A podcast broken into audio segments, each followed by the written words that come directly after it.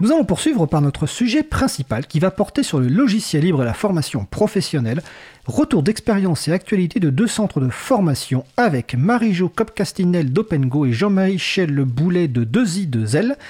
Donc déjà, on va vérifier que les Marie-Jo et Jean-Michel sont au téléphone. Bonjour Marie-Jo. Bonjour Fred.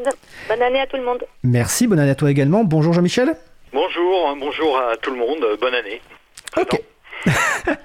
en espérant qu'elle soit meilleure que la précédente. Alors, nous allons donc parler aujourd'hui, comme je le disais en introduction, donc de logiciels libres et de formation professionnelle, mais on va commencer par une petite introduction individuelle, une présentation voilà, de chacun de, vous. Donc on va commencer par euh, Marie-Jo. Euh, alors, euh, Marie-Jo, donc je suis responsable du centre de formation OpenGo, spécialisé en migration vers les suites, enfin vers le logiciel libre, vers LibreOffice en particulier, depuis une quinzaine d'années. Euh, OpenGo fait d'autres formations également. Euh, voilà, engagé dans OpenOffice puis LibreOffice, dans l'association La Mouette, dans l'association Plocera dont nous reparlerons, euh, et formatrice de métier. Merci Marie-Jo. À ton tour Jean-Michel. Oui, donc ben, Jean-Michel Boulet, je suis formateur avant tout. je suis formateur en enquête statistique, traitement, analyse et représentation de données.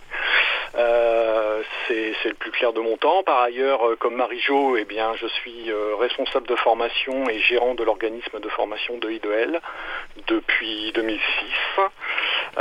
on est super spécialisé sur des niches métiers. On fait du métier et c'est pour ça généralement on communique en disant qu'on assure de la formation en mode ingénierie sur des niveaux un peu euh, bah voilà, qu'on apprécie transmettre sur des logiciels libres, uniquement, uniquement, uniquement sur des logiciels libres.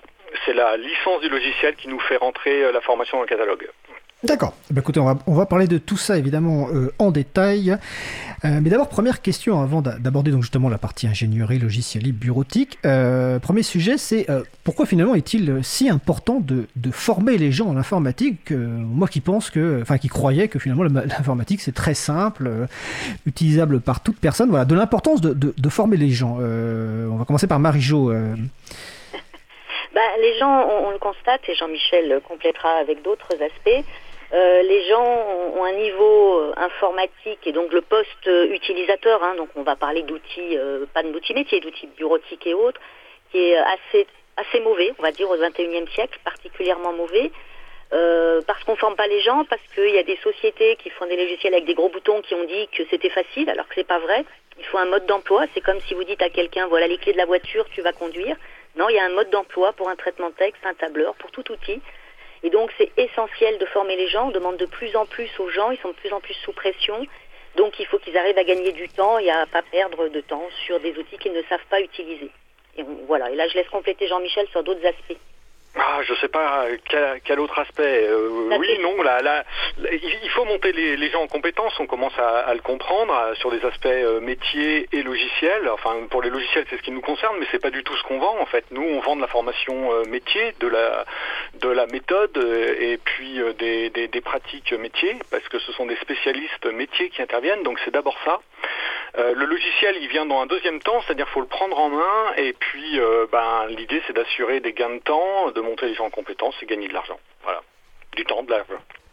En tout cas, de ne pas en perdre par l'improductivité des gens dans la conception de, dans l'outil de bureautique, enfin l'outil numérique en général. Hein. Il n'y a pas que la bureautique. Oui, effectivement, on, va on va parler un petit peu de bureautique et aussi d'ingénierie, parce que justement, vous êtes très complémentaires par rapport à ça. Euh, alors, c'est peut-être pour éviter, par exemple, il y a un exemple qui me vient en tête, alors je ne vais pas citer le, document, mais un document qui vient d'être publié très récemment, dont, euh, dont la table des matières en, PDF n'est pas cliquable, par exemple, et qui visiblement a été fait à la main, la table des matières, j'ai un peu suivi ça. Euh, et, donc, c'est quand même hallucinant, effectivement, aujourd'hui, en 2021, que sur un outil de bureautique, des gens fassent une table de matière à la main. Donc c'est clairement un manque de formation, c'est ça Oui, on rencontre souvent, enfin c'est encore plus flagrant quand c'est des assistantes, enfin encore quand c'est euh, des gens qui sont dans d'autres métiers pour lesquels c'est juste un outil.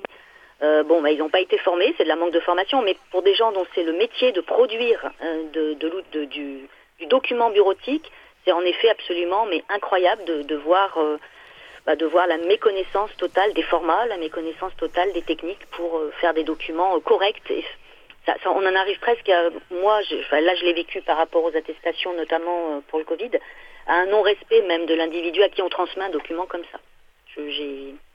ça, va même loin, je trouve, dans l'image d'une entreprise. Une entreprise, alors en plus, je parlerai du privé, qui fournit un document bureautique d'une médiocre qualité, il, casse son image de marque. Ah oui, d'accord. Moi, je trouve ça grave de ne pas avoir un document PDF avec une table de matière cliquable. Oui, mais ça m'a un peu étonné. Surtout, bon, on va pas citer le, document parce que c'est, mais il vient d'être, il vient d'être publié. Est-ce que, euh, est-ce que cette importance est encore renforcée dans le cadre du, enfin, je suppose, dans le cadre des, des, outils collaboratifs, parce que là, on vient de parler d'un document, euh, enfin, bureautique. Euh, depuis quelques années, se développent de plus en plus les outils collaboratifs. Donc, je suppose que le besoin de formation est encore plus important et qu'il n'est pas uniquement technique dans ce cadre-là. Jean-Michel. Il n'est pas uniquement technique, euh, j'ai envie de dire. Euh, ah il l'est, euh, bien sûr, parce qu'il y a de la méthode. Quand il y a de la méthode, il y a du métier, il y a, un peu de technique.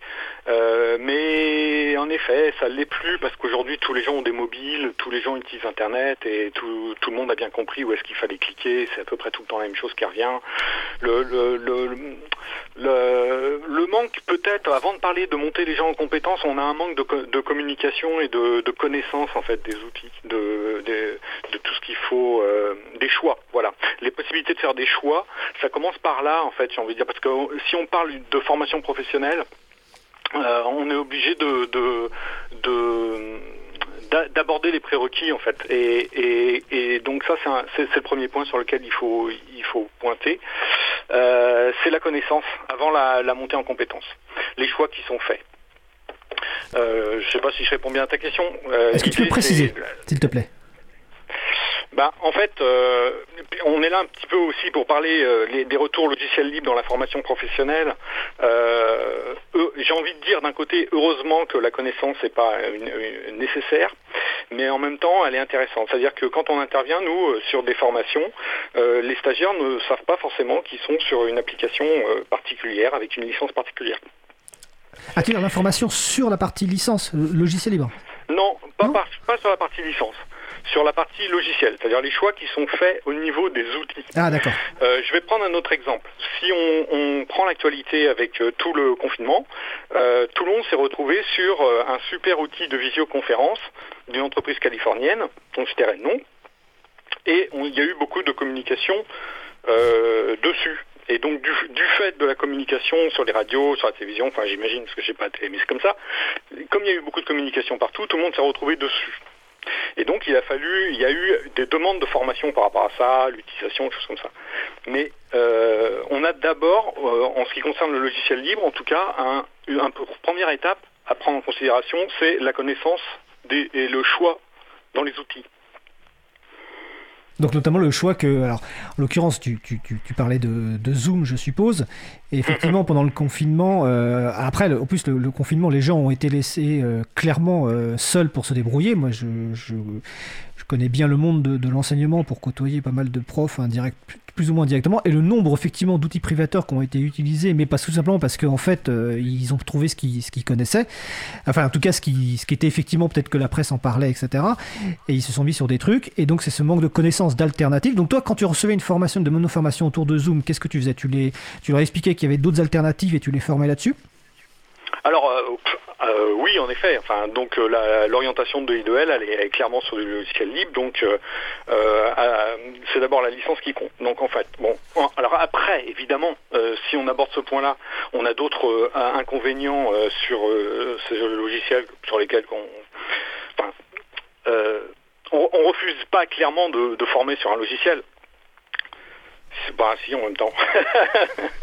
on refuse de former choix, un logiciel, mais pour des raisons en fait qui sont euh, là en l'occurrence euh, toute la partie RGPD, protection des données, euh, la, transparence du logiciel, ces choses-là. Donc nous, on, va plutôt, oui, avoir une démarche de, de réorienter les gens vers d'autres applications, en l'occurrence Big Blue Button, et ça, a été, euh, enfin voilà, ça a bien fonctionné. Il y a eu plein d'instances qui ont été installées, on a accompagné les gens là-dessus, euh, et puis et puis sur Moodle et, toutes ces, choses-là, il y a eu cette réaction. Alors, Mais avant de prendre ces décisions de formation, euh, il y a eu un long travail de, de, de transmission de connaissances. D'accord. Alors les, les dont tu cites, euh, les noms, on va les détailler tout à l'heure parce que dans la partie euh, travail collaboratif, je ne le, fais pas tout de suite.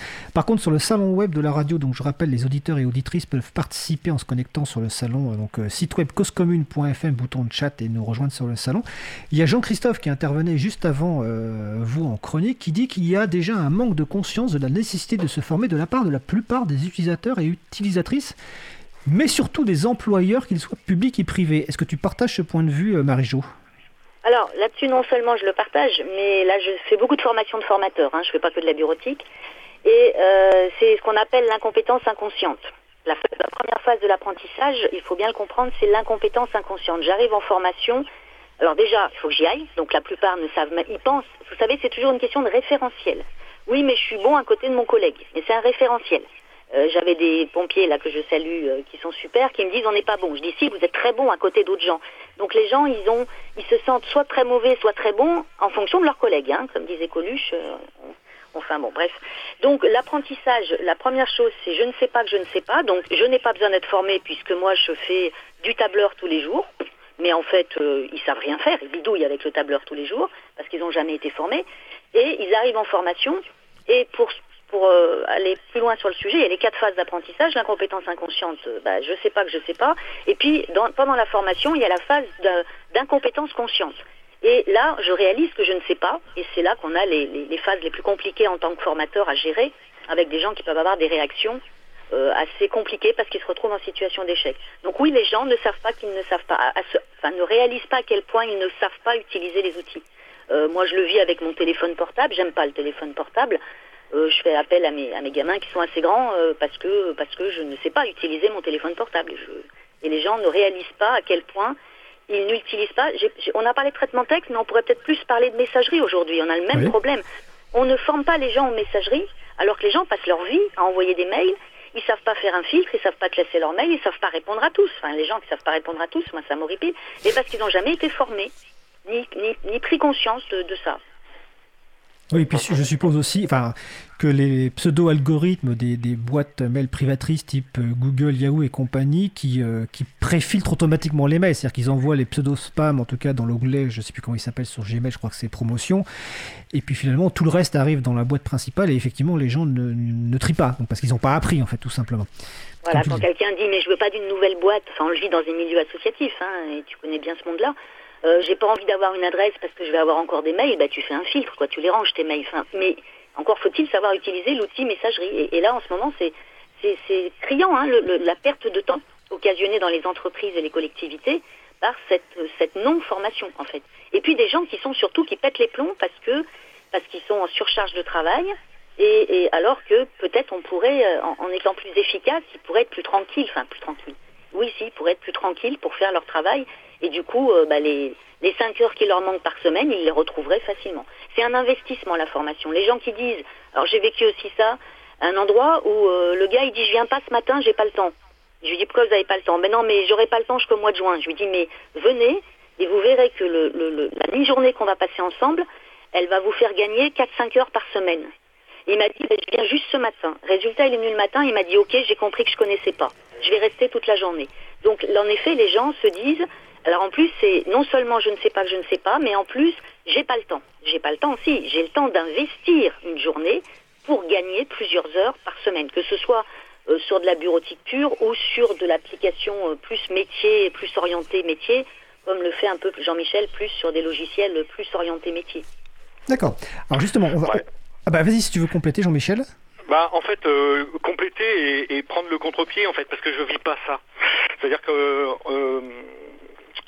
dans, les demandes qu'on a, je suis plutôt avec euh, des spécialistes métiers en fait, euh, qui ont justement pointé euh, le fait qu'ils ont un manque de, maîtrise sur certains points et ils ont une demande précise. Et donc nous, ça commence par ça en fait. Nous, ça commence par la, une prise de, connaissance des, des, attentes, de besoins très précis et pour découper en fait une formation sur mesure. Donc en fait, pratiquement toutes les formations qu'on a, c'est euh, le, besoin, il est pointé et les stagiaires sont là parce qu'ils savent qu'ils ont besoin d'apprendre pour continuer à travailler. on, en revient au public. en préparant cette émission, on s'en est bien rendu compte avec Jean-Michel. Euh, on n'a pas les mêmes préoccupations parce que c'est pas du tout le même axe de formation en effet. Et quand vous formez des gens en leur disant on change d'outil bureautique, on forme sur un nouvel outil, il n'y a, pas d'aboutissement, de, d'objectif précis. En fait, il faut juste qu'ils retrouvent leur petit. Alors que quand en effet, euh, Jean-Michel, tu fais du QGIS ou des choses comme ça, c'est clair que le gars, il sait pourquoi il doit être formé. Alors justement, on va, on va peut-être préciser pour les, pour les personnes, ça va être l'occasion, je vais vous laisser en une minute ou deux expliquer chacun, chacune ce que, votre métier de formation, votre cœur de métier. Euh, QGIS, je vais préciser que c'est un outil de système de gestion euh, d'information géographique dont on parlera sans doute euh, bien prochainement dans, dans Libre à vous. Donc OpenGo, je rappelle le site web opengo.fr. Quel type de formation tu donnes, Marie-Jo? Alors, on est vraiment spécialiste bureautique, donc soit accompagnement, alors beaucoup dans les collectivités, mais parfois grosses associations ou entreprises privées, mais principalement collectivités.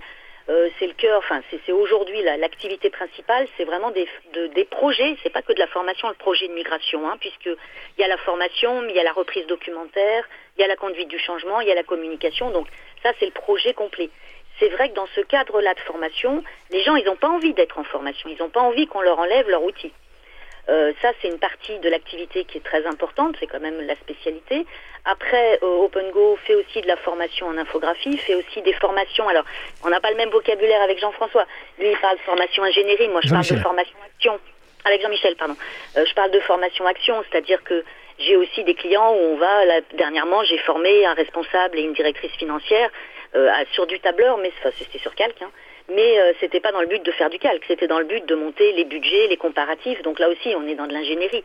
Donc mm, c'est vrai que je, on va faire aussi ça. Euh, mais voilà, donc c'est plus souvent en effet du de la formation. il y a toujours un programme spécifique puisqu'on fait que de l'intra et du spécifique aussi. Mais euh, la bureautique, j'en reviens à l'outil. La bureautique, c'est pas toujours euh, dans un but précis, c'est dans un but d'apprentissage du logiciel. Là, par contre, vous voyez, je suis, j'étais à Annecy là ce matin, je reviens d'Annecy. J'accompagne les pompiers sur un projet métier avec DRO, donc LibreOffice DRO. Là, on sait exactement ce qu'on doit faire. C'est passionnant parce qu'on doit arriver justement à la finalité de l'outil métier qu'on est en train de créer avec l'outil DRO. Mais c'est assez rare. Dans les migrations, et c'est vraiment une grosse différence avec euh, Jean-Michel, dans les migrations, on a des publics où là, en effet, euh, bah, il faut, il n'y a, a, pas une finalité, il faut apprendre le nouvel outil. Mais après, on ne sait pas ce que les gens vont en faire selon leurs usages. D'accord, donc ça c'est OpenGo Marijo. Euh, donc Jean-Michel de 2i2l.fr, toi tu fais de l'ingénierie. J'aimerais bien que tu nous expliques ce qu'est que l'ingénierie, notamment pour les auditrices et auditeurs qui nous écoutent. Alors, alors bon, l'idée c'est que les, demandes, euh, enfin c'est historique, c'est-à-dire que moi je suis informateur en enquête stat, stat, analyse de données, donc euh, depuis 20 ans, je, mon travail c'est plutôt sur, je suis avec des chefs de projet ou avec des, services qui ont, des besoins de répondre à des questions. Voilà.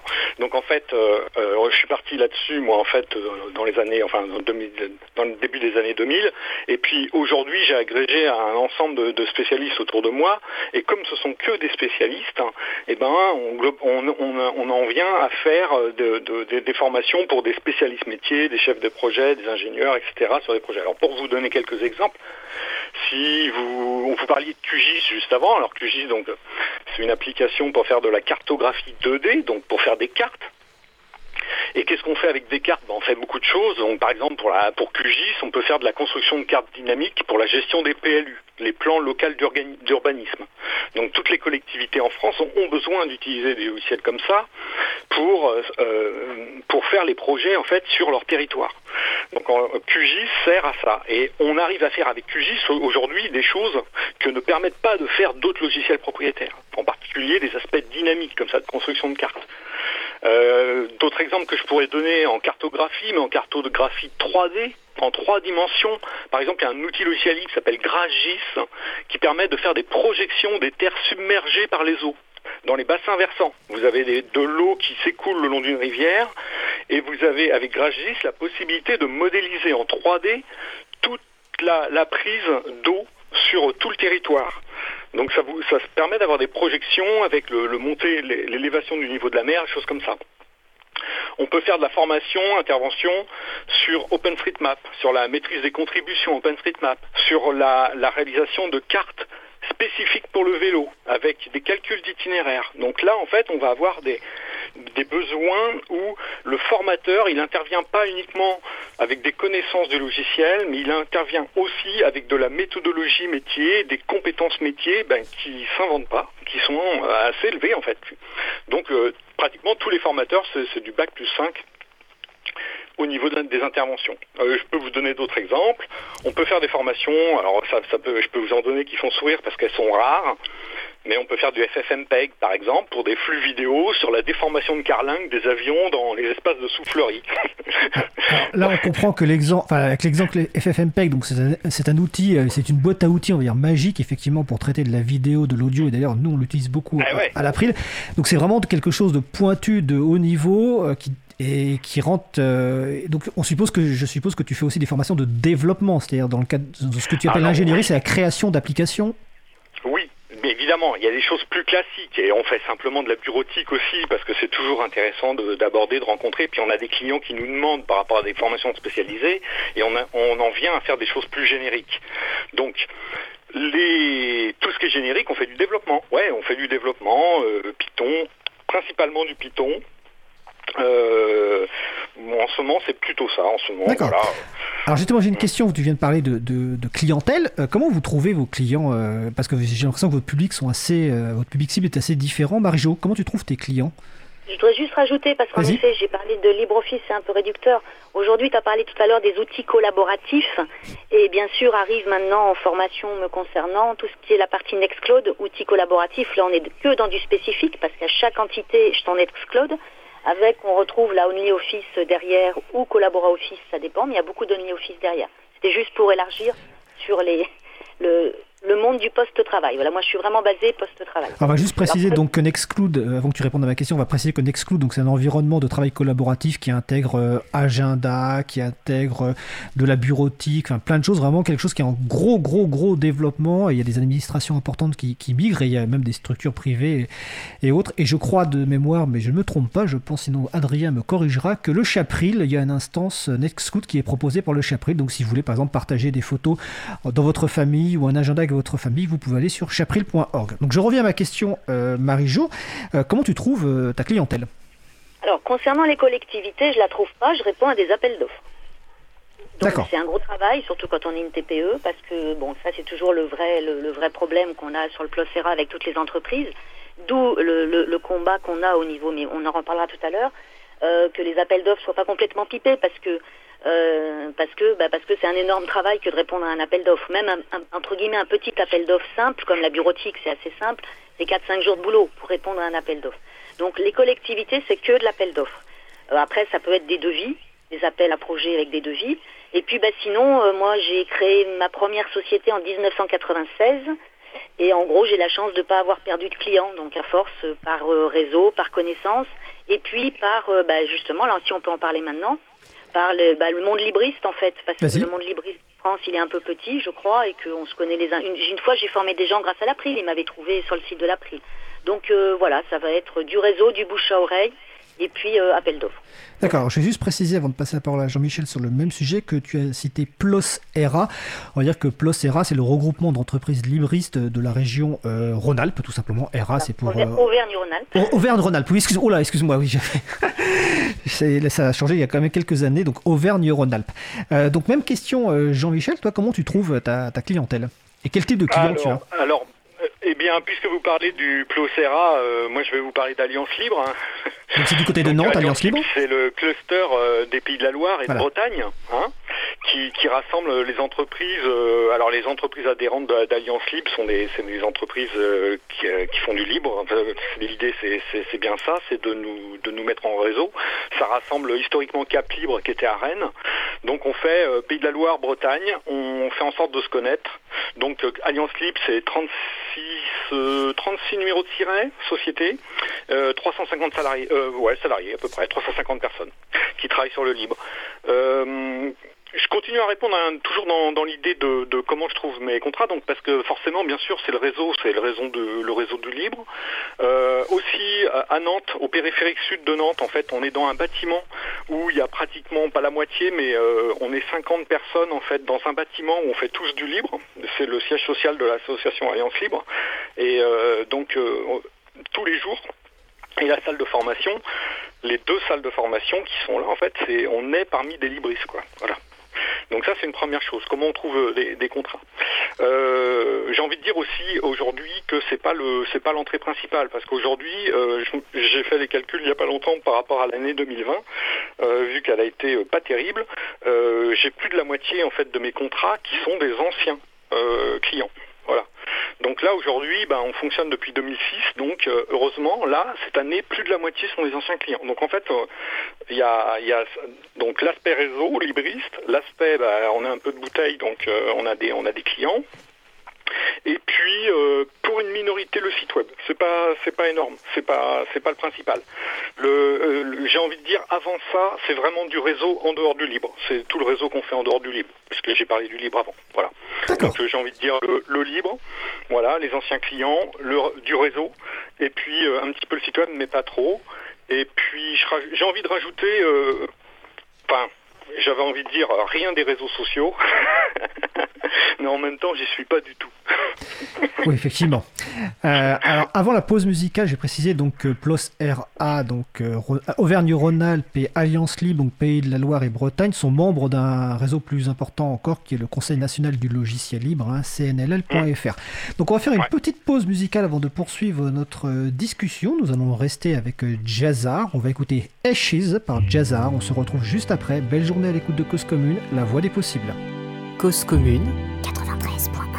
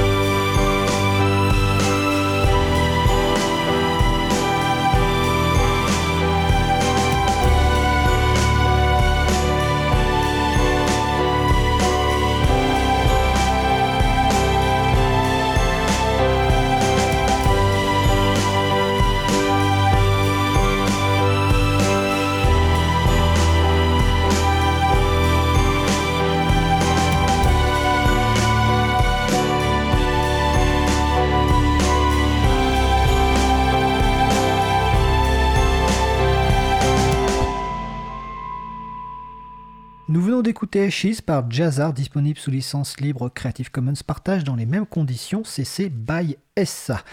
Vous trouvez une présentation de l'artiste sur le site auboutduchil.com et le site de l'artiste est sur soundcloud.com. Vous écoutez toujours l'émission Libre à vous sur Radio Cause Commune, La Voix des Possibles, 93.fm et en DAB+, en Ile-de-France, partout dans le monde sur le site causecommune.fm. N'hésitez pas à, participer à notre discussion en vous rendant sur le salon web de la radio, donc site causecommune.fm, bouton de chat et vous nous rejoignez sur le salon Libre à vous.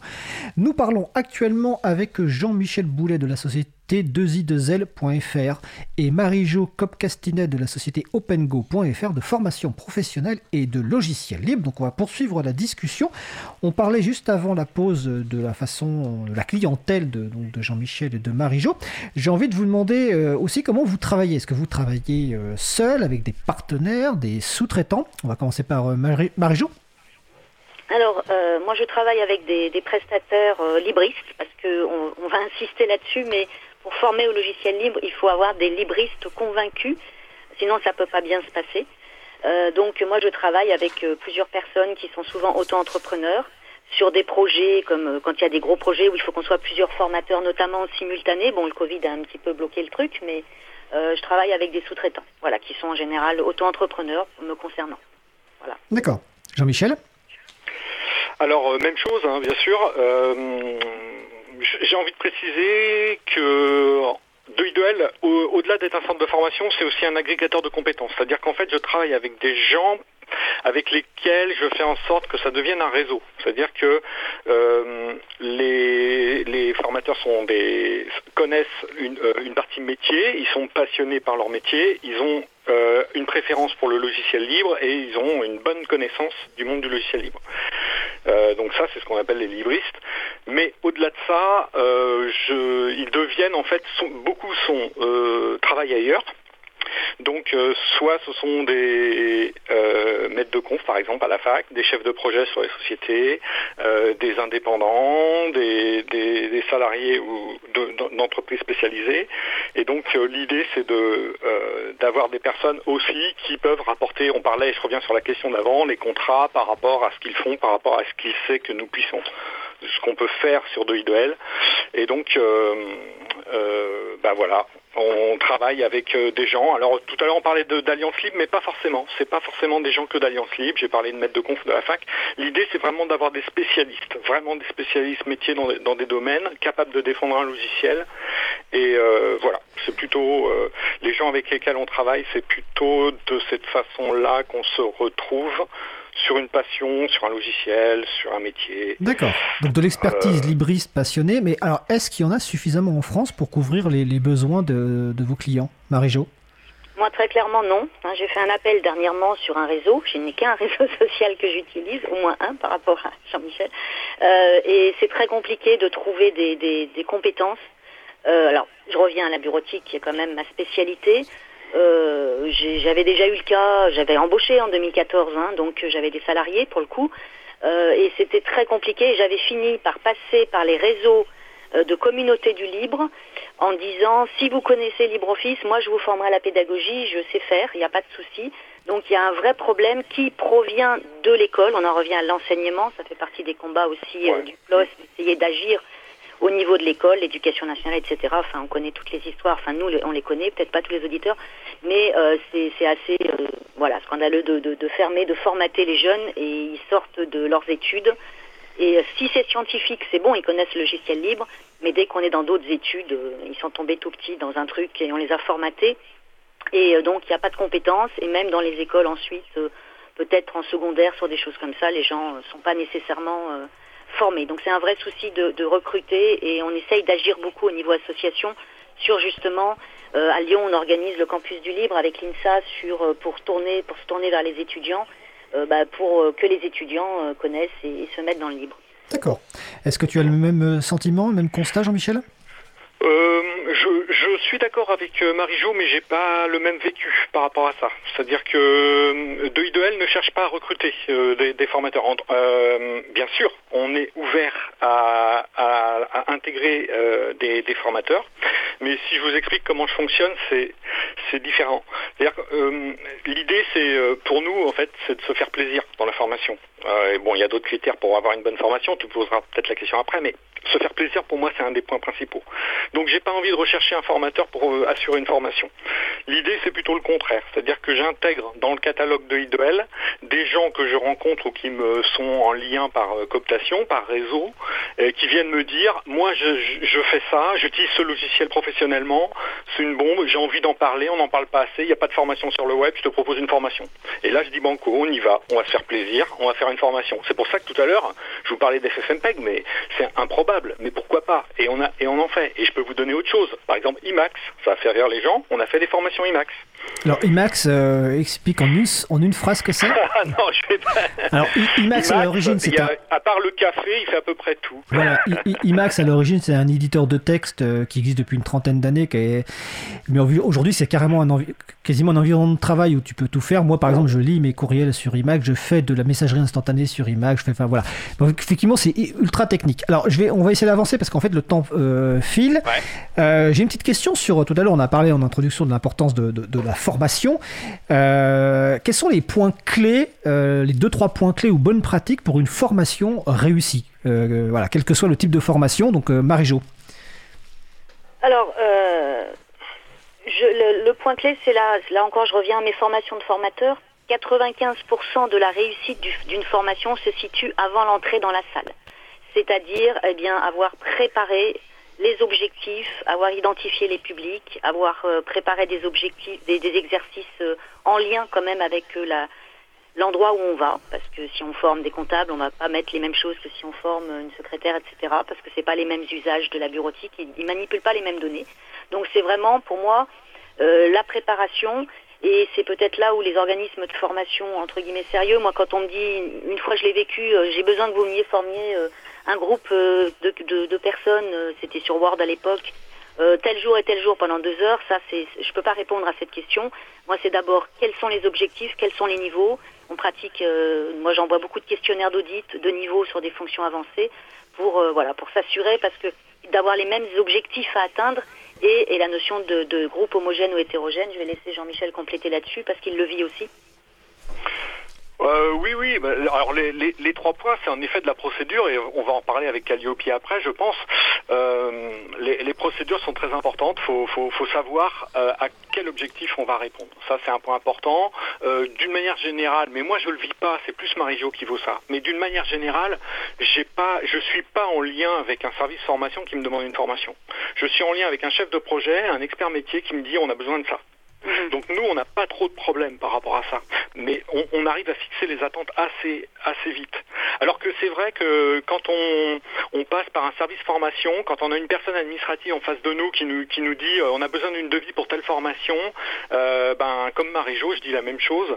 Euh, on peut envoyer un devis, ouais, c'est bien, mais si on on connaît pas les stagiaires, si on on sait pas s'ils utilisent déjà l'application ou, ou ils sont en cours de migration, on peut pas, on peut pas proposer quelque chose dans ces cas-là. Donc euh, d'accord. Donc vraiment l'importance.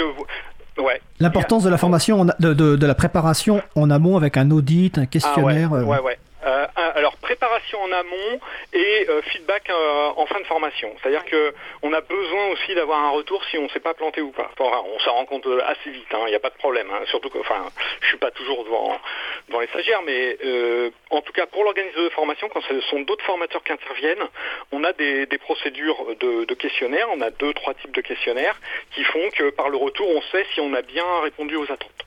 Voilà. D'accord. Alors, je vois sur le salon web qu'il y a une question euh, de Marie Odile qui, vous, qui demande ce que vous pensez de Pix. Est-ce que ça vous sert pour faire le point? Alors, Pix, PX, est-ce que. Ouais. Alors, est-ce que tu peux dire ce que c'est? Parce que je suis pas sûr de savoir ce que c'est, moi. Ben, en fait, c'est le, le PIX, enfin, je sais pas où Marie-Jo veut le dire parce que c'est plus son domaine, mais.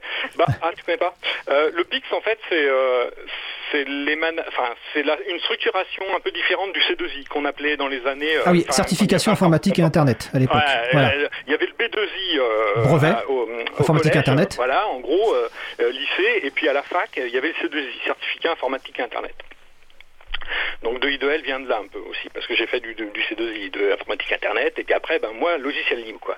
Et donc le PIX, en fait, c'est ça, c'est une structuration de points clés à maîtriser, et donc en fait, c'est un découpage de connaissances à avoir, de compétences à acquérir, et qui sont formalisées sur un site internet qui s'appelle pix.fr. D'accord. Bon. Alors je peux rebondir là-dessus. Vas-y, J'en ai l'occasion de rendre l'hommage à un, grand monsieur qui nous a quittés, qui s'appelait Jean-Yves Royer, parce que le C2I, par contre, euh, il m'avait bien expliqué, parce que lui, et lui, il s'est battu aussi toute une vie pour que dans ces trucs-là, on parle pas que de Word et d'Excel. Et je j'ai pas, j'ai fait plusieurs années que j'ai pas suivi. Je sais pas si ça a beaucoup évolué. Il faudrait demander à la personne de Marie-Odile si, si dans le, parce que c'est le problème de ces compétences où là encore, pour tester les gens, eh bien, on leur met un Word et un Excel dans les pattes. Ils n'ont pas le choix, alors qu'ils devraient avoir le choix de l'outil qu'ils utilisent. je ne sais pas si ça a avancé, si elle peut nous répondre. Euh, bah, écoutez, en tout cas, elle nous écoute et je, crois que ça n'a pas beaucoup avancé vu les émissions qu'on a fait récemment sur l'éducation plusieurs fois, mais on va en, refaire évidemment. Euh, tu voulais compléter, euh, rajouter quelque chose sur cette partie, Jean-Michel? Oh, ben, juste dire, toujours, je reviens à ça, c'est que le PIC, c'est très généraliste, ça, ça, va plus concerner les personnes avant leur entrée dans la vie active, parce que quand on est dans la vie active, quand les personnes ont un poste de travail, et eh ben là, du coup, ils ont besoin de formation professionnelle, c'est-à-dire qu'ils répondent à leurs demandes quotidiennes de compétences, et c'est différent. D'accord. Euh, alors, on, vit évidemment une période particulière, hein, et vous êtes bien placé aussi pour le savoir, parce que la formation, souvent, quand on pense formation, on pense à, présentiel, c'est-à-dire une salle de formation avec un formateur ou une formatrice. Et euh, ces derniers mois ont dû être, ont dû chambouler un petit peu euh, vos formations.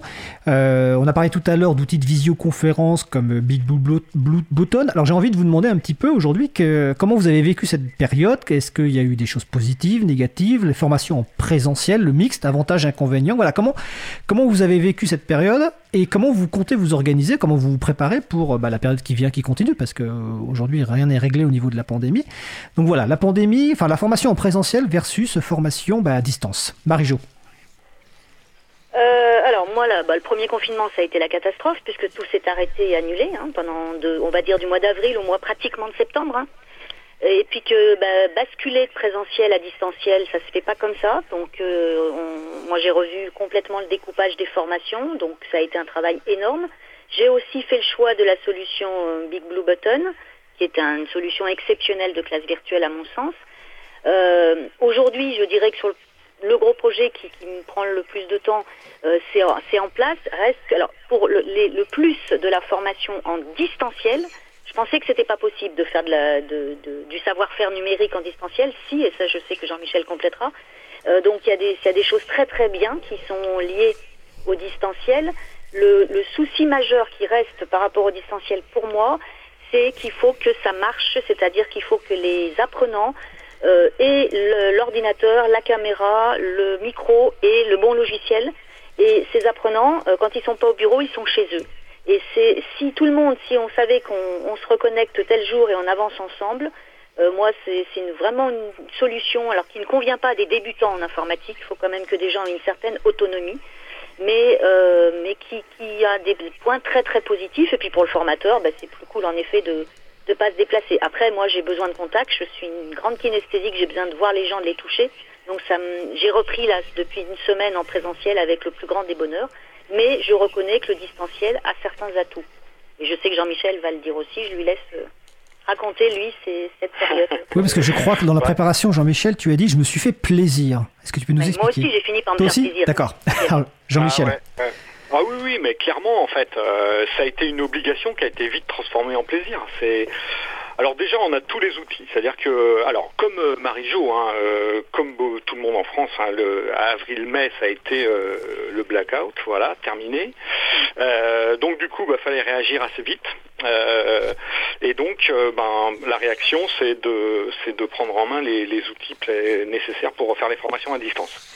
Alors, on a une chance incroyable dans le libre, enfin, je, le savais avant, mais il, fallait ce, moment-là pour y, rentrer, c'est qu'on a tous les outils qui vont bien, quoi. Et, il n'a pas fallu longtemps. Euh, fin avril, j'avais tous mes outils, euh, que ce soit, Chamilo, Moodle.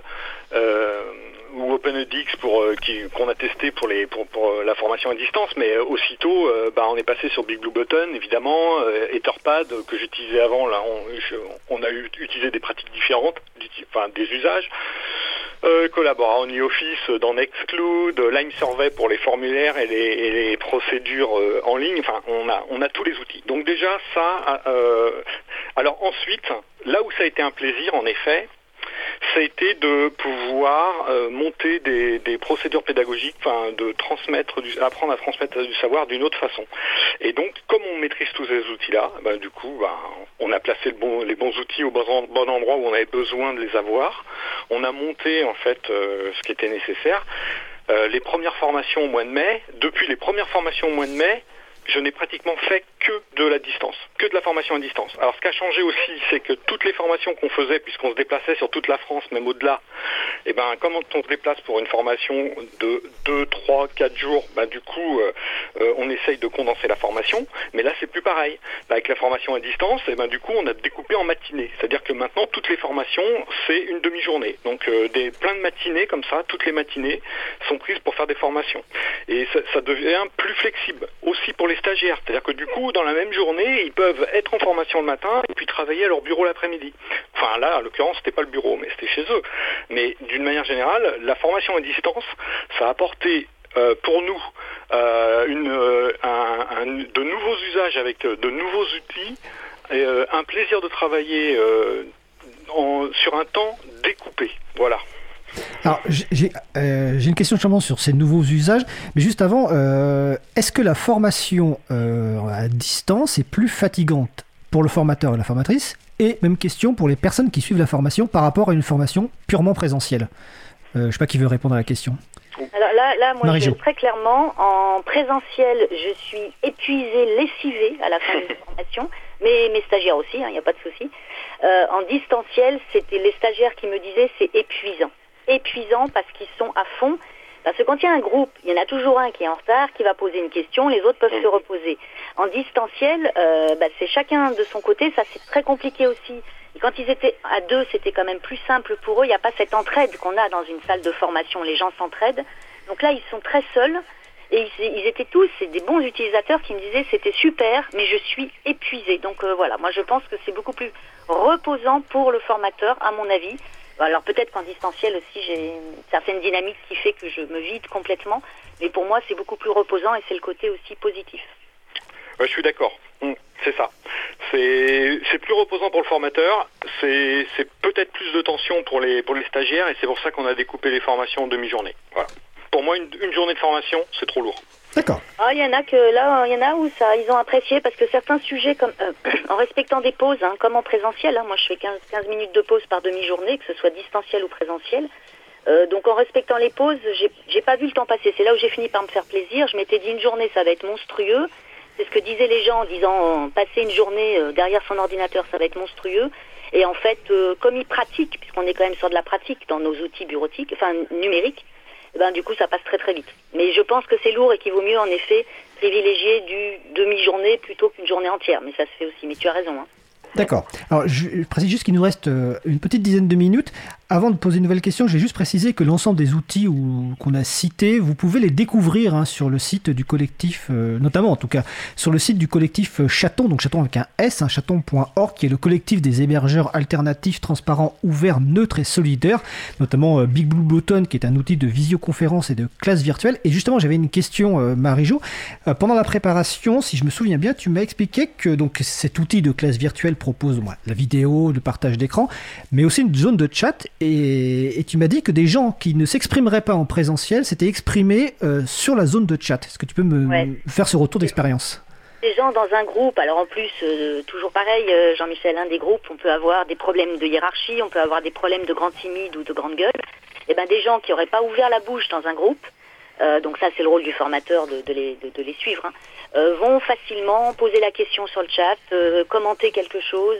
Et puis il y a le chat privé aussi. Il y a ceux qui vous écrivent. Alors ça c'est compliqué à suivre, le chat public et le chat privé qui consiste, je l'explique en deux mots, on a un outil de chat. Quand on écrit, tout le monde voit ce qu'on écrit, mais on peut aussi écrire sur Big Blue Blotton en privé à quelqu'un, c'est-à-dire qu'il n'y a que la personne. Donc moi j'avais des gens qui me posaient des questions en chat privé. Ils ne les posaient pas au groupe.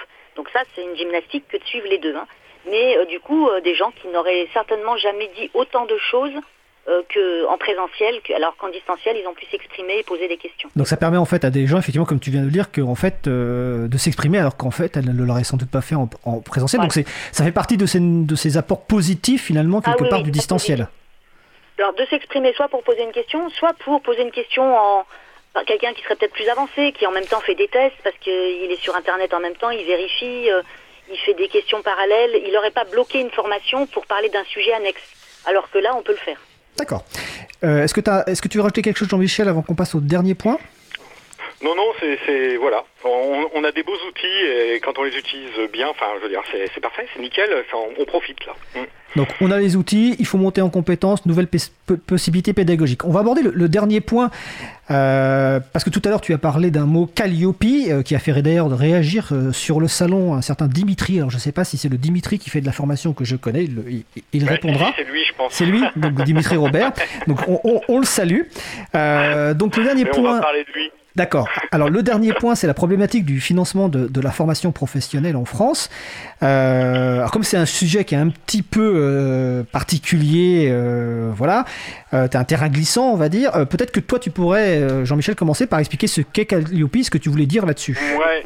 Alors bon, je vais, je vais, reprendre un petit texte pour expliquer, mais enfin c'est tout simple, c'est qu'en fait Calliope, c'est la future certification obligatoire pour les organismes de formation à partir du 1er janvier 2022. Donc c'est une certification pour organismes de formation.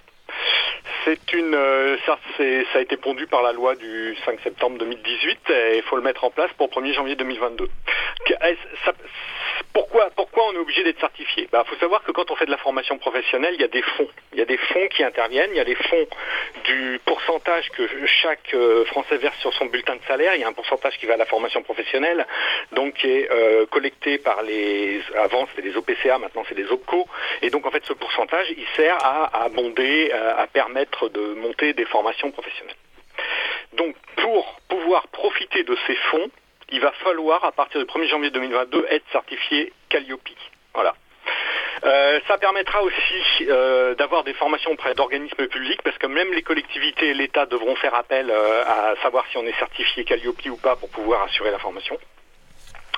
Euh, ça permettra aussi euh, d'être certifié Calliope, d'inscrire euh, l'organisme que l'organisme de formation inscrive des parcours de formation au répertoire spécifique ou au répertoire national de certification professionnelle. C'est-à-dire en gros là où on retrouve l'ensemble des formations. En gros, Calliope, c'est quoi? C'est une demande, une continuité du Datadoc. Alors Datadoc, c'est un autre gros mot. Bon voilà, Datadoc c'est en 2017. Maintenant, on a Calliope. C'est une structuration, une demande de structuration forte des organismes de formation. D'accord. Euh, c'est une bonne chose C'est de l'administratif, c'est du pur administratif, avec 32 indicateurs et 7 critères, d'accord Et puis, euh, bah, du coup, en fait, c'est ce que je disais tout à l'heure, c'est-à-dire la possibilité de prendre en amont les attentes exactes euh, des stagiaires, d'avoir un feedback enfin pour savoir s'il y a une bonne progression, d'avoir des, échanges constructifs au-delà du temps de formation. C'est-à-dire qu'il y a tout un travail administratif. Voilà. C'est de la procédure et c'est de la procédure qui n'est pas finie, c'est pas prêt de s'arrêter parce qu'on est dans une démarche d'amélioration continue. Ok. Marie-Jo, là-dessus, tu veux ah. réagir? Je vais réagir un peu sous un autre angle. Alors, Datadoc, c'est pas un gros mot. C'était une certification qualité qui nous a tous permis justement de remettre en place les bonnes procédures. Et, et le but de Datadoc, c'était d'éliminer les petits organismes de formation mais ils se sont accrochés et ils se sont certifiés, pour la bonne raison que c'était du temps et on l'a fait. Euh, là où c'est absolument scandaleux, ce Calliope, c'est que c'est une certification qui coûte minimum 5000 euros pour une sorte. Donc là, en fait, il faut payer pour être certifié. Il ne faut pas être meilleur que les autres, il faut payer. Et donc, j'en reviens au logiciel libre, 90% des entreprises du libre sont des TPE. Ça veut dire que demain, si une entreprise veut se faire financer sa formation administration Linux, elle n'aura pas le choix de son prestataire si celui-ci n'a pas sorti 5 000 euros la première année, plus 3 000 euros tous les deux ans, pour euh, être, avoir sa certification Calliope. Le but, c'est toujours d'éliminer les petits organismes de formation. Et dans le logiciel LIP, ce sont des petits organismes de formation. Voilà ma vision de Calliope. Et on en parlera, Jean-Michel, mais quand une, collectivité fait un appel d'offres, elle n'a rien à faire de Calliope. Oui, quand il y a appel d'offres, c'est... Obligatoirement de l'appel d'offres. Ils n'ont pas le droit de faire de la formation sans appel d'offres. Ouais. Et, et, puis il y a autre chose à, à prendre en compte ah, aussi dans, dans, ce cas-là, c'est que euh, on n'est pas obligé d'être Calliope pour survivre en tant que centre de formation parce que de toute façon c'est c'est à peine un quart des formations qui passent par les OPCO. D'accord. OPCO, opérateur de compétences. Hein. On a cité beaucoup de mots clés. Je voudrais dire une dernière chose à propos de Dimitri qui est en ligne. Que on est en train, euh, il y a un projet de Dimitri de développement euh, d'une application pour répondre à la demande de structuration Calliope. Et Dimitri en fait un logiciel libre en AGPL euh, et j'ai mis le lien euh, sur le site de l'April. D'accord, on mettra la référence. Donc Dimitri Robert, la, la, GPL c'est une licence libre, notamment pour les euh, dédiée pour les services et sites web, etc. Alors je suis désolé, on, mais les, les, intervenants après viennent de rentrer. En tout cas, ils nous attendent derrière la vitre sagement. Allez, il nous reste deux minutes chacun et chacune pour, bah, si vous avez un message à faire passer, un résumé ou une actualité ou un besoin. On va commencer par Jean-Michel, mais vraiment deux minutes maximum, Jean-Michel. Euh, ben, L'actualité, c'est toujours d'améliorer de, le catalogue et d'avoir des spécialistes qui sont capables de défendre des logiciels libres qu'ils qui apprécient. Donc, euh, c'est de trouver des personnes qui se font plaisir dans la formation pour, monter des, des, formations, d'en avoir plus. Euh, L'idée aussi, c'est de bien faire penser à tout le monde que s'il y a des migrations vers le logiciel libre, ben, c'est pas moins cher que du logiciel propriétaire. Donc, généralement, ce qu'on dit, c'est que l'argent des licences, il faut le pointer vers la formation professionnelle. Ça, c'est un point euh, euh, qu'on ne dit pas assez, parce que euh, arrêter de payer des licences de logiciels, c'est utiliser l'argent sur des budgets de formation professionnelle parce qu'il faut accompagner l'immigration. C'est le changement. Donc ça c'est un voilà. Et puis euh, et puis de dire aussi que quand on, vous travaillez avec des, spécialistes qui sont dans le libre, euh, ce sont des gens qui sont généralement intégrés dans les communautés et que les formations professionnelles c'est aussi un moyen de voir en fait quels sont les problèmes qui sont posés par l'application, voire même les bugs et les choses comme ça. Et généralement les formateurs, eh ben ils ont un rôle de faire remonter ces bugs et ces améliorations de logiciels, d'ergonomie et de choses comme ça. Donc euh, faire appel aux spécialistes euh, du logiciel libre en particulier, c'est de s'assurer d'un bon d'un côté que la personne connaît le, le, le, le, logiciel, le métier, le monde du libre, mais aussi en arrière-plan qui peut participer à l'amélioration de l'application. Bah écoute, super Jean-Michel. Euh, pareil, comme euh, dernier mot de conclusion, euh, Marie-Jo. Il a, il a dit pas mal de choses, donc c'est tout bon. En conclusion, moi j'espère que que M. Covid va nous laisser continuer à travailler, que le présentiel va quand même continuer, peut-être dire euh, n'arrêtez pas tout parce que euh, parce qu'on peut prendre, on prend des mesures, on est moins dans les salles, on met des masques, etc. Donc formez-vous et puis bah, bien sûr avec des gens qui connaissent et qui sont passionnés euh, par l'outil parce que parce que sinon ça se passera mal et qu'il y a des, des, migrations qui se passent mal parce qu'on a pris les mauvais intervenants et que ça se passe mal à la fin. Donc voilà, et en espérant que, que cette année se, soit moins perturbée que 2020. Eh ben, c'est tout ce qu'on peut espérer. En tout cas, je conseille les personnes qui cherchent des intervenants et intervenantes de qualité professionnelle et libris de faire donc appel à Marie-Jo Castinel, donc de la société opengo.fr et Jean-Michel Boulet, 2i2l.fr. Ben, je vous remercie tous les deux, puis je vous souhaite de passer une belle fin de journée. Et à bientôt. Merci, à bientôt. Au revoir.